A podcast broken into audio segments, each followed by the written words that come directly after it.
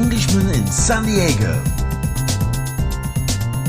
At the International Comics Expo, Margate 2018.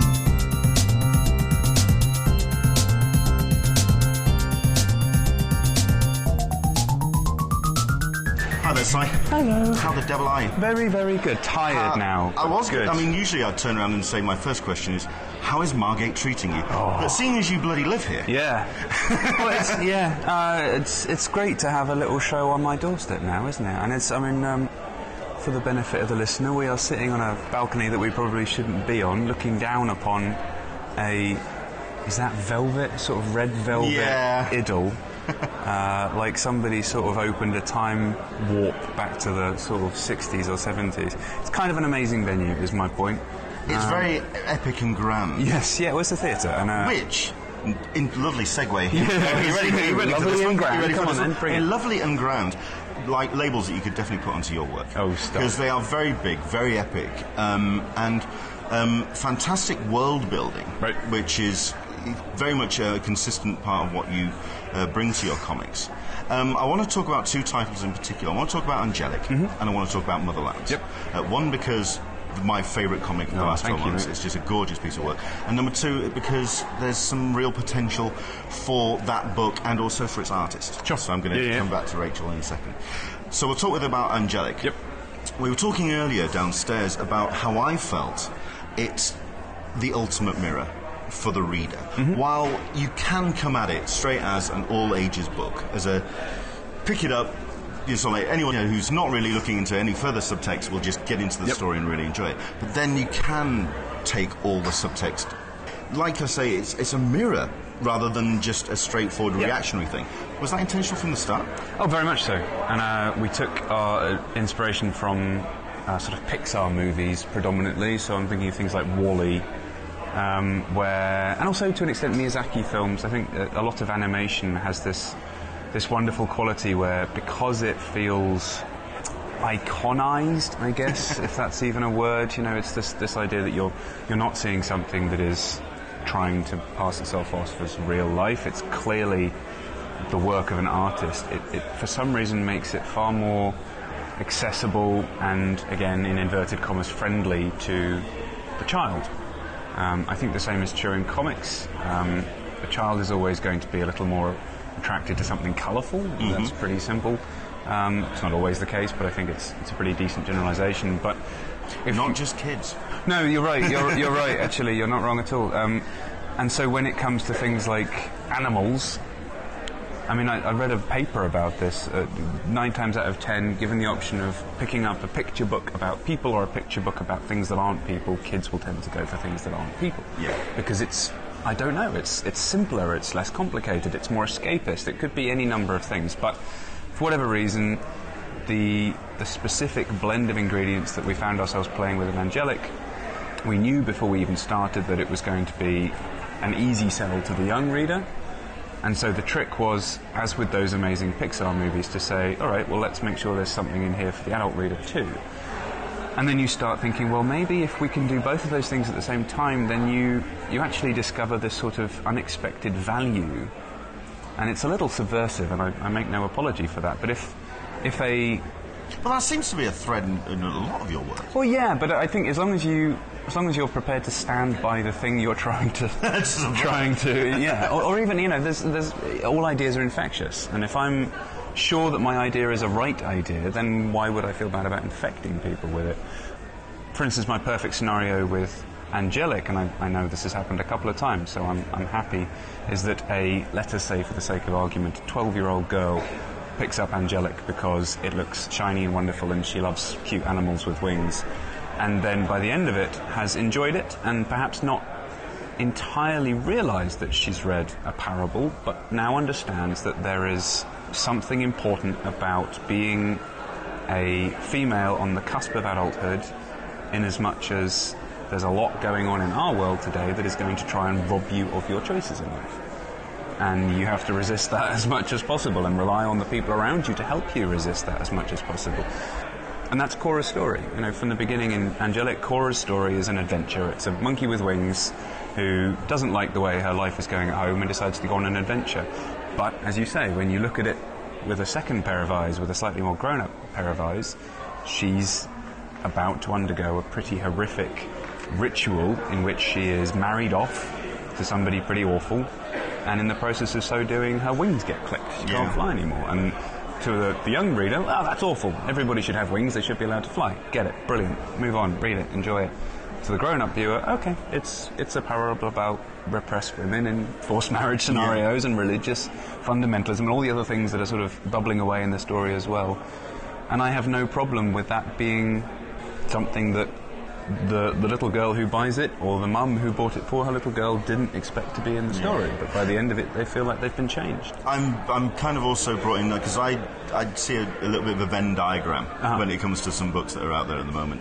Uh, certainly um, with uh, Princeless, uh, bringing that kind of an action excitement there, but there's some real parable lessons there Sure. for um, for young women, and also with a book. Which name now completely escapes me, and this is just going to be so embarrassing. Uh, so I might even just cut this bit out. It's fine. with context. No, it's the. Um, there you go, It's- Marguerite Bennett. Uh, for Aftershock. Yes, it's called. The book we're embarrassingly forgetting to remember the title of is Animosity. Um, so there's there's a, a number of books out there at the moment that are doing this kind of thing that are really working on multiple levels, which is exciting in itself. Considering that at the moment, though, we are in very much in a, a period of comics which is almost combative between um, there's a line being drawn between the readership and almost either creators and the the, um, the companies themselves there are some books, the ones that I've mentioned, which almost are kind of tipping a shoulder towards all that. Is that intentional? No, I don't No? think it. Well, I, I think. I mean, I'm, I'm a bit of a sort of. Uh, uh, You're an easygoing guy. well, yeah, in, in the real world, but they sit me in front of a keyboard and I'm just mischievous. If somebody says you can't do that, I want to do it. And, and with. Hence this whole stuff about you know trying to trying to subvert norms. Everything I do, the, the new uh, fantasy book I'm doing, Coda, is is all about starting from a position of here's how somebody else would have written this story. Let's put a bullet in that and start from Yeah. scratch. And that's kind of what I do. And, and um, I don't feel as though it's worth taking sides. I feel like it's worth doing the most valuable version of something you believe you can. And if people want to use it to help choose which side they're on, more Fair power enough. them. Fair enough. It's gone to Image, um, which is always a great supporter of new ideas and uh, fresh uh, stories. Yes. Um, b- but they're also really good supporters of then going on further if the story has commercial merit. as Yep. You understand? How's Angelic done, and can we see a volume two on? I mean, there will be a volume two. There will be. eventually. Uh, I'm not going to say it's going to be tomorrow. It's yeah, the, the the reality, which is something not many creators are comfortable talking about because it, it sort of it feels like one of those secrets you're not supposed to impart. Here's But- how we make the sausage. Yeah, right. But unless you sell, unless you're one of the top ten image books, not Yeah. even the top ten, probably the top five, this is not a life-changing thing. It, it may well change your life because you've just sweated blood over it, but it's it's not going to let you buy a yacht. That's when the Walking Dead money comes in. Sure, And obviously looking at uh, multimedia and the film rights. Yeah, and that's that's where it starts to change. Yeah, the one thing I've always found interesting about your books is it always seems that they are books for the end product. They are being produced because comic art and the comic medium is a very def- defined thing. Yeah. Um, obviously, it can leapfrog onto teen, TV films, Sure. whatever. But I really respect those creators that Well, respect the, the industry. If, if the only reason you're making a comic is because you think it would make a great TV show or movie, then you might as well just go and make a great TV, TV show or yeah. a movie. If you're if you're making a great comic, it should be because it needs to be told in comic form, and then you put your faith in clever people to adapt it in a way that makes the best use of the the secondary media that they then decide to adapt into. I know a lot of. It's funny. There's. It's sort of going in the wrong direction. I, I hate to go back to money, but given how not much of that there is in comics and how much of it there is in TV and movie, it blows my mind how many people are coming from movies and TV And going back in the other comics. direction, yeah. And, and I suspect it's entirely, and this is horribly uncharitable way of putting it, but I think it's because, hey guys, I've got this one great idea. I've been sitting on it for ten years. I don't seem to be able to get it made into this TV show that's going to make me a billionaire. So I'll make it into a comic first, and then I somebody think will there's also that element as well where they kind of they're being they're, they've got these big ideas, and they- we obviously talk, seen lots of big ideas Yeah. coming to the screen, but then that costs money. Uh, with with comics, it's someone who's It's going to all the just same, and sure. you can draw, you, but draw also- the biggest budget action sequence. I, I do think if you've worked in comics for very long, then you know that ideas are, in, are both at one and the same time amazingly valuable and very, very cheap. And if, if you're coming from the other direction, you've probably got one amazing idea, and that ain't enough. I'm sorry. So anyway, to, to go back to your question, um, Angelic has um, more than earned back the time and effort we've put into it, which is great. That's not the same as saying that the same amount of time spent on a big two work for hire book wouldn't be better in terms of remuneration. So um, this is always a, a far bigger problem for artists than it is for writers because if, if by some awful set of circumstances a creator-owned book that I had been involved with fell to the earth, didn't earn a single penny, I'm out. What? If it's a six-issue arc, probably six weeks of work. Yeah. If the artist has probably done what a month per issue, there's six months without earning a penny. Mm. So it's a it's a far bigger problem for an artist. Which is the long-winded way of saying that both Caspar and I are very busy at the moment with, Well, that was with gonna- that things that gonna- will pay our mortgage. That was going to be the next thing because producing. The, I mean, th- this book came out, and at first I was surprised, purely because it is a creator-owned Yeah. project. But you've got a lot on your plate Yeah. already, and Yeah, then yeah. to take time out uh, to produce this book. Um, obviously, it was a story you felt you wanted to tell, you needed to tell. But how do you find time then to balance the, between the, the stuff that pays the mortgage and the stuff that, um, that you Ag- feel Again, it is creates? the, the privilege of the writer is such that I can be working on.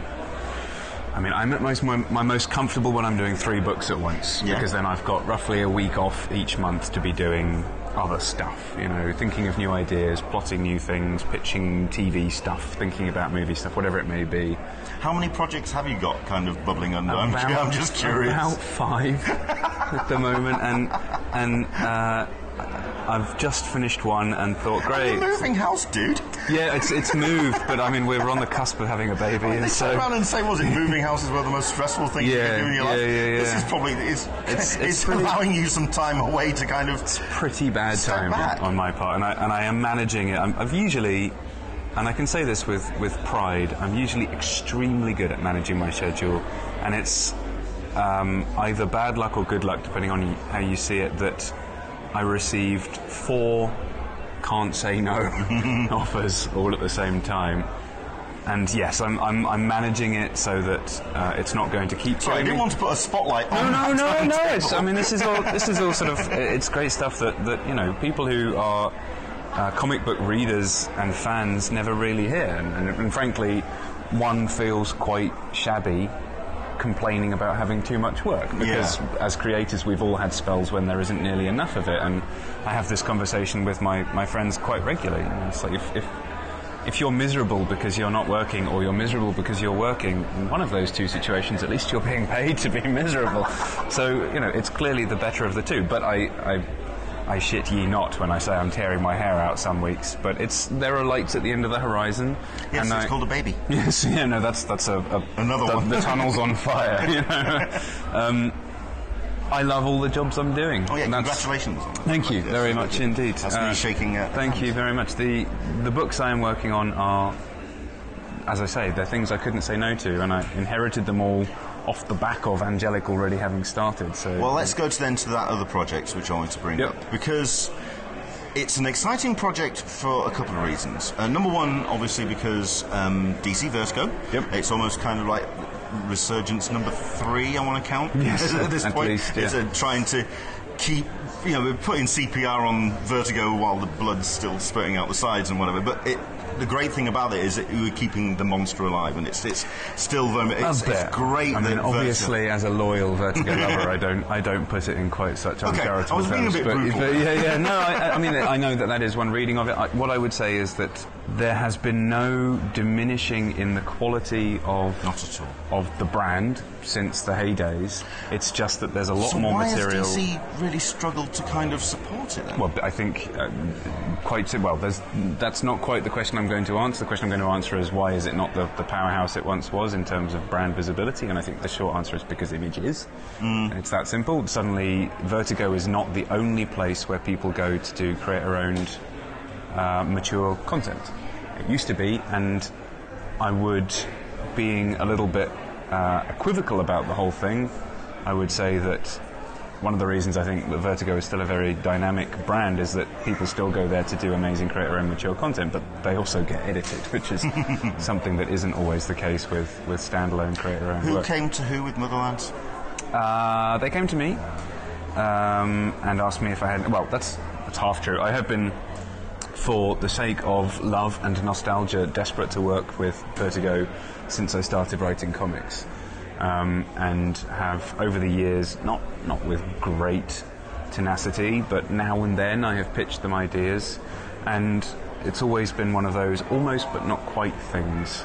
And in fact, there was a whole period when um, I think three times in one year I was convinced that we had been given a green light and the words green light were used only for their then policy, which was um, it can't go to green light unless the media people say that it has adaptation potential, to come back and say, well, what do you know? It turns out Spurrier's written another bloody unfilmable thing, so we can't give him a media. It's like, yeah, I kind of should have learnt my lesson by now. Anyway, that, that is either no longer the case or they think that Motherlands does have media potential. I honestly don't know, but they, they went for this.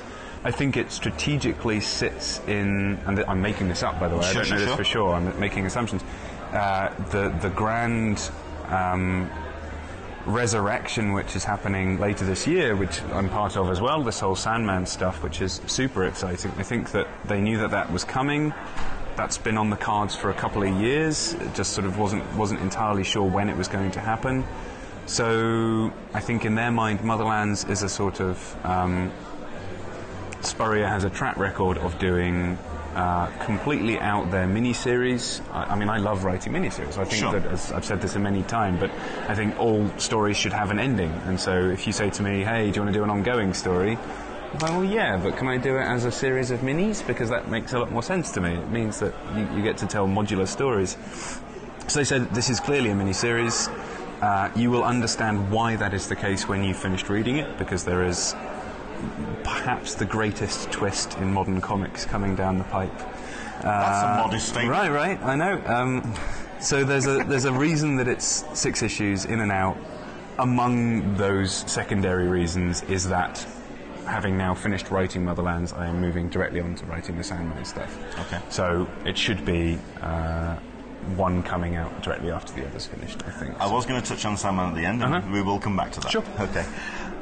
What is it about Rachel Stott that makes this book as exciting as it is? I mean, she's she's amazing. She's. I've been. I think I've been banging th- this particular drum for a while now. Yep. Um, basically, along the lines of why is she not a comics rock god at this point? Right. Because it's it's it seems like it's almost inevitable. I think it probably is. I think that you would have to ask her, obviously, but I think one of the answers to that question is that she loves the things she's worked on up mm. to now. She's a massive Doctor Who nut, and so if it's like, well, hey, you can you can go and draw Johnny Spandex Pants, who you've never heard of, or you can draw the the twelfth Doctor or whatever, the fourteenth or wherever we're up to now. She's going to say that. That said, she knows because she's smart that her style lends itself amazingly well to mainstream Western comics. Uh, With, with absolutely no word of, of um, condescension, one of the reasons I wanted to do Motherlands was because I knew it would be a way of Rachel appearing on the DC people's radar, and she has. what I've found with her, I mean, obviously, what she's been doing up to now is characterizations of existing characters. Yep. Um, is this her first original piece? I'm trying to work out if it That's a very good question. Maybe. So I'm trying to work out, well, not work out because obviously she's an incredible artist, but um, th- so like what it was to kind of then bring her into producing and designing and creating a completely original work. Uh, I mean, uh, I think uh, that's a really good question. I hadn't really considered it. You're, you're right. She has most of her work up to now has been based around either likenesses from, from TV or movies or from existing characters. That said, I mean, you've only got I, to. I, I thought that question might come up at DC, just saying, can she? Can Well, I think I mean they, they had seen No, she can. they had seen all of her Doctor Who work, and, Sure. and the Doctor Who comics. It's obviously chock full of concepts that don't come directly from the TV show, and, and there's a whole bunch of stuff that she sent through in particular, which really felt quite Motherlandsy. um, How long's this been in um, sort of like it gestation? came together pretty quickly, actually, and I, I think because Vertigo is clearly seeing this, you know, this is sort of the last one through the door before it's all change.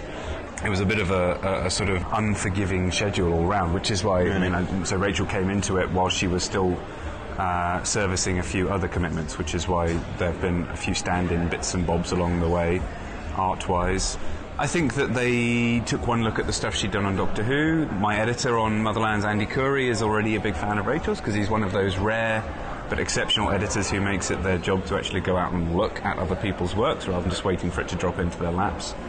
Um, so he was kind of easy to convince. Um, in fact, I couldn't even tell you whether I had to convince him or whether he went, hey, maybe Rachel would be good for this at the same time as I was going, hey, maybe Rachel would be good for this. So she kind of arrived without really needing to audition for the job at all because we both loved her style completely.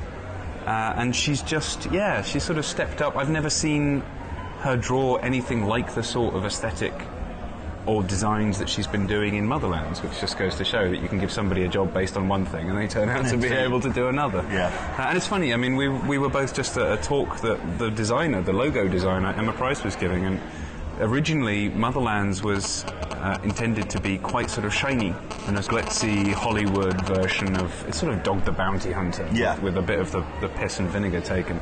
That's, by the way, the uh, tagline for the whole book. There you go. That's- Piss and vinegar taken away. Yeah. But when the logo design started coming in, and it was quite glitchy and, and um, uh, sort of clearly put Blipvert.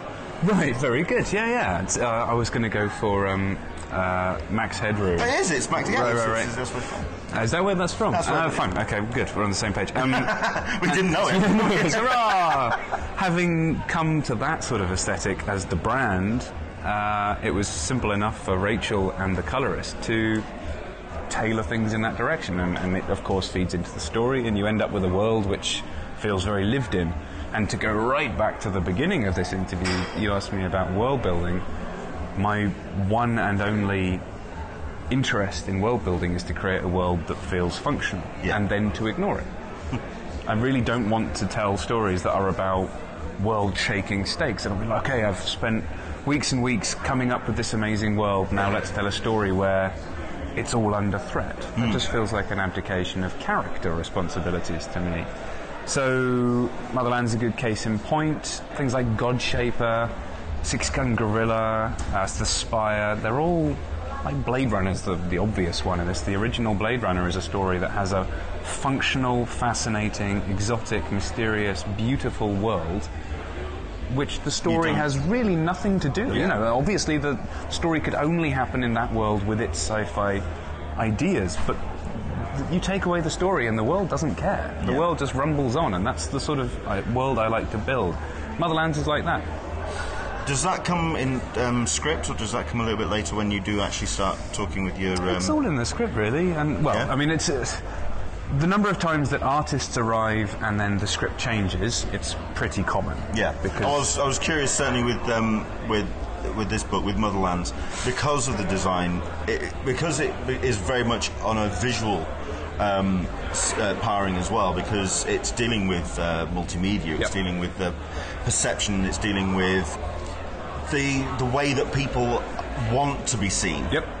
So that kind of then is part of the design aesthetic, and then it feeds back into the story. I was, I was wondering what the conversations were like between yourself and Rachel in that regard. I think it was. Uh, it's all implied in the character, Yeah. and, and Rachel understood the characters very, very quickly. Um, we both sort of. In Motherlands is fantastic for me, and I think for Rachel too, because both of these women are both understandable, to some degree likable, and to some degree utterly abhorrent and that's humans. That's, but it, it struck me that you know you can have a, a character who is vivacious and um, passionate, who's also utterly obnoxious and self-absorbed, and you can have a character who is probably a good person but is full of anger and can't express anything. And those can both be fascinating people. And the reason that they are both broken is because the other one exists. Yeah. And then you stick them together and see what happens. And frankly, what happens is a lot of fighting, and that's that's kind of comics, you know. That's mothers and daughters. Yeah, right, right. And that's a relationship I'd never really seen explored. We see so many stories, not just comics, but all over the place, with father son relationships, and it's usually about meeting the father's expectations or uh, the son coming of age, and you see so many father daughter relationships where it's all about the little princess and, you know, earning the, the father's respect. But I, I've not seen a, a truly dysfunctional mother-daughter science fiction story, and that's that's what we wanted to do. And if you hadn't stuck science fiction Well, in there, that's I'd what- have said- I saw you coming. If you hadn't said, stuck science fiction in there, I'd have said, uh, "Have you not seen the Carrie Fisher documentary?" Anyway, there we go.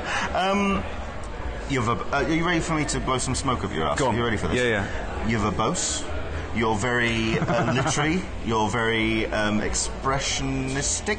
I'm not. You see, this where, which makes you an ideal fit for Sandman. Ah, okay, Okay, good that's segue. where we're going for All right, we went, you. we went I went, I went of- there. yeah, yeah, all the compliments. Because, uh, all the, yeah. Yeah. because obviously, I think what people take away from Sandman is that you could almost take away the art. I mean, you never want to. I know, I I'm know. not I sure. I know, Starting I know. to bristle. I know, but you, it, it's very literary. It's a, it's Yeah. a gorgeously written piece of work, and that's obviously something that could become quite intimidating coming into writing Sandman.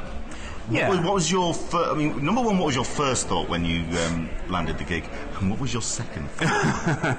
Oh shit. oh shit.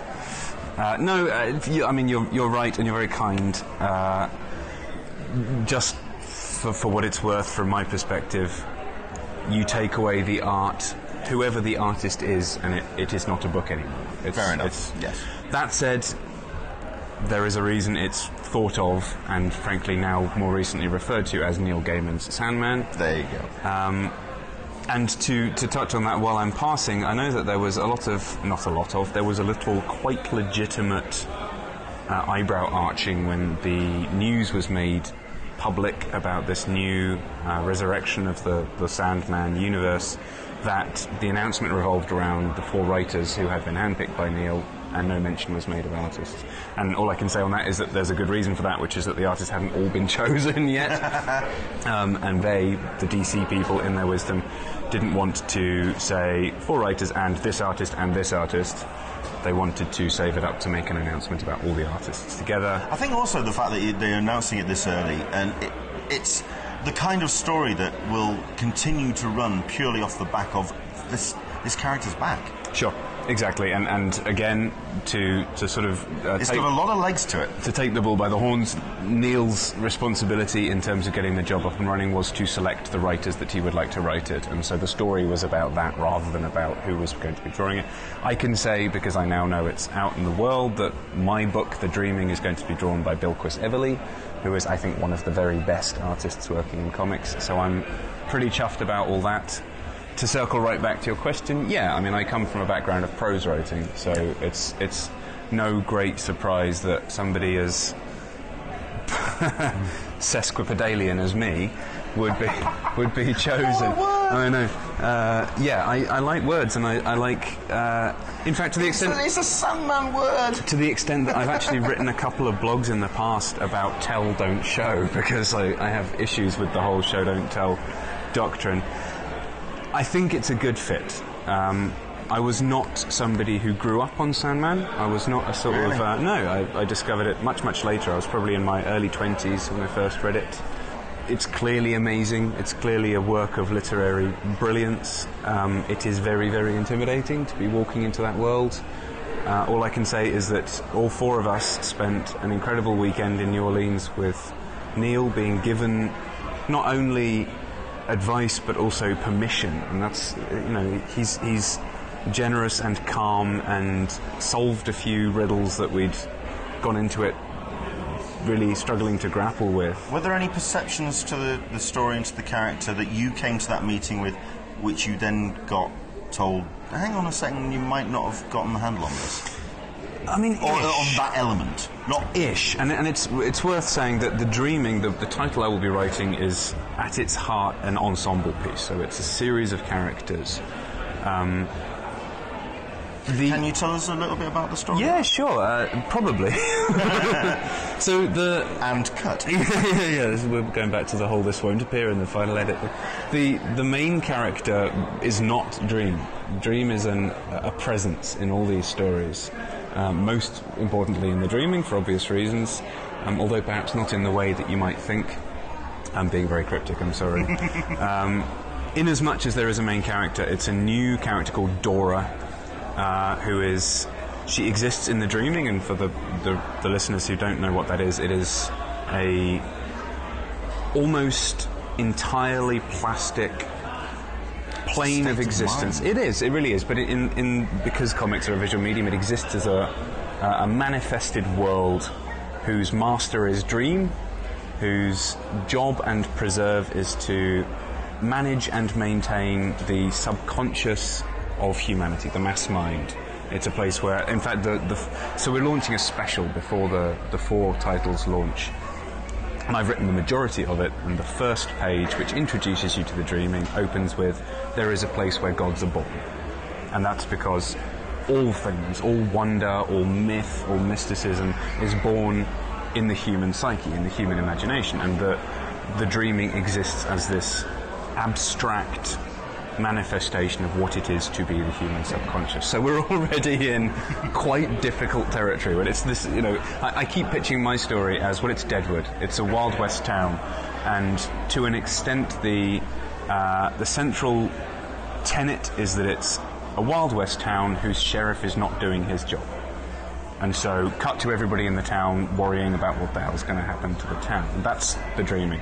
But this ain't Deadwood. This ain't a, a clapperboard town built in the middle of the prairie. It's literally the human subconscious. So, yeah, intimidating to go back to that. Dora is a resident here who doesn't know why. She doesn't really know who or what she is. Uh, other people clearly know more about her than she herself knows. She's our sort of walking, talking manifestation of PTSD in the sense that she she has clearly suffered a major break and she doesn't know why and doesn't necessarily want to look at it too closely because it's clearly something awful uh, and she has deep distrust towards all the things in this world and, and readers of the old Sandman comics will remember that the other I was going to say, we're seeing there's some touchstones with some of the old stories. yeah well there's there's uh, so Lucien the librarian Death, is Death a- the Dreaming. Yeah, so the dream who appears in our story is the second dream. This is he's called Daniel in the Yeah. original stories. He's, he's now Dream, but he's uh, a sort of pale, pale version of Dream rather than the sort of goth, black flowing robes. Although we get some flashback fun with him too. Um, but yes, the other main characters are Lucien, who is the librarian, uh, Cain and Abel, the old sort of uh, DC storytellers. Uh, Eve, Matthew the Raven, Merv Pumpkinhead, Right, you just named the ones. yeah, Okay. all these, Oh, all oh, these, okay. all I'm these sort of great, beautiful characters who are. And, and by the way, one of the reasons that I created Dora and enjoy writing her is that she, like me, can look at these characters and go, they're all just bloody metaphors. You're all a bunch of bloody metaphors. What are you doing here? and so when they try and tell her stuff, she's like, no, I don't believe I have to listen to you. You're just a myth. You're just, you're just a manifestation of some personified thought or abstraction. So she's quite, she's quite mean about everybody around her. And eventually we'll realise that there's a very good reason for it. But yeah, it's, it's, um, it's the story of what happens when a kingdom it, it's not that they've lost their king, it's that their king is not serving his function as he should do. And literally everything has gone wrong. Um, the walls of the kingdom are splitting. There's It's very parallel to then Neil Gaiman's first stories, then, Right, Because when you you meet Dream at that point, he has been taken away. been He's, away. been, he's a he's a prisoner. So you you're discovering him through his rediscovering of his own role. quite right. And, and Is that actually, what we're going to be seeing in this? ish. It's more like we're going to focus on. So, for instance, the book opens with a sort of reiteration of something that happened at the start of Neil's Sandman run, which is that the dreaming has been left without Dream. Now, whereas the original Sandman starts with uh, Dream having to figure out how to get back, in this case, and it, it's not quite true to say it's been left without him, it's more complicated than that, but I'm not going to go there. in this case, it's more about the characters who are left there going, holy crap, this has happened before, it didn't end well, and this time there's a lot of other extremely frightening stuff that's different, um, which I can't talk about, but which is, is sort of massive. Uh, what are we going to do? And um, they kind of rattle through all the obvious um, and then increasingly unobvious responses to that, including pretending everything's all right, panicking when it's clear that everything's not all right. Um, and in the midst This of it all, sounds like the dreaming I remember. right, and in the midst of it all, Dora, our, our sort of not quite central So character, I'd say it sounds like she's an avatar for us. She, well, she's very much an avatar for me because she's, Oh, okay. she's surly and nasty and doesn't really understand herself very much. But she she has to figure out what she's loyal to. Is she loyal to this place that she doesn't trust very much, but it's the only safe place she knows? Uh, is she going to take advantage of it when it's at its weakest? Um, or is she going to stand up and try and do something to help it and to recover what it should be? And in the best interests of all uh, Sandman comics, this is all told through hopefully very beautifully crafted, self contained vignette stories, which are often about things which don't seem at all uh, immediately relevant until you realize that they're sort of progressing the broader tapestry bit by bit. Uh, and we're going to see some, some sort of uh, splendid old DC properties who haven't seen the light of day in decades making making their appearance, and we're going to see a lot of some really amazing visuals, which I've, I've just been writing it this week, which is why I'm still a bit full of this stuff. Um, but on the whole, it's yeah, it's literary. It's it's it's sort of romantic horror, I guess is how I would describe it. It's it's about things that are heartbroken, trying to repair their hearts and their minds while panicking that the world seems more broken than anything else, and it's it's kind of beautiful. In terms of, because you were talking about how Vertigo, it's, it's, it seems it's in a term of transition. were. I think that's the kindest way to put it. How far is it being planned ahead? I mean, because the one thing about, uh, well, there's two things I wanted to cover. Number one is the way that Neil Gaiman wrote that first run of Sandman. There are some elements in there where, where nothing really kind of happens, but you are loving being in the company of these characters. Nowadays in 2018 when stories are told like that you are taking a lot of risk Yep. in that. Is that happening in this book? Is there are there moments where there's a lot of story where it's just taking a long breather?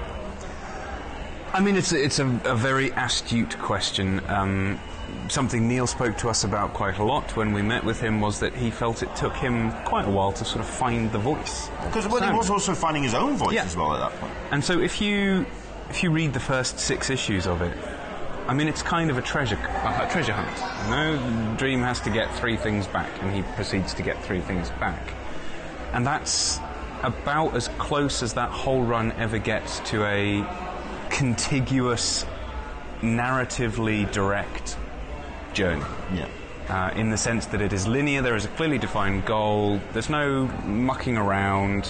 No sort of strange interludes. Actually, that's not true. There are a couple. say there's in a the first- few. but, it, but that increasingly, as the as the series progresses, that becomes the thing. It becomes Yeah. a series of beautiful interludes, which accidentally tell the main story in the Why are you coming up with full taglines for every Right. single one of your stories? That's kind of what I do. A It's bunch of beautiful Yeah, yeah. in- I- I- interludes. I, should have That's been an advertising executive. I'd be very famous and rich by now. But um, that's what he did. Dud. That's what, having just said, I'm so articulate. That's what he did. Uh, that's what he did, and um, and it's amazing. Now, in today's world, you're absolutely right.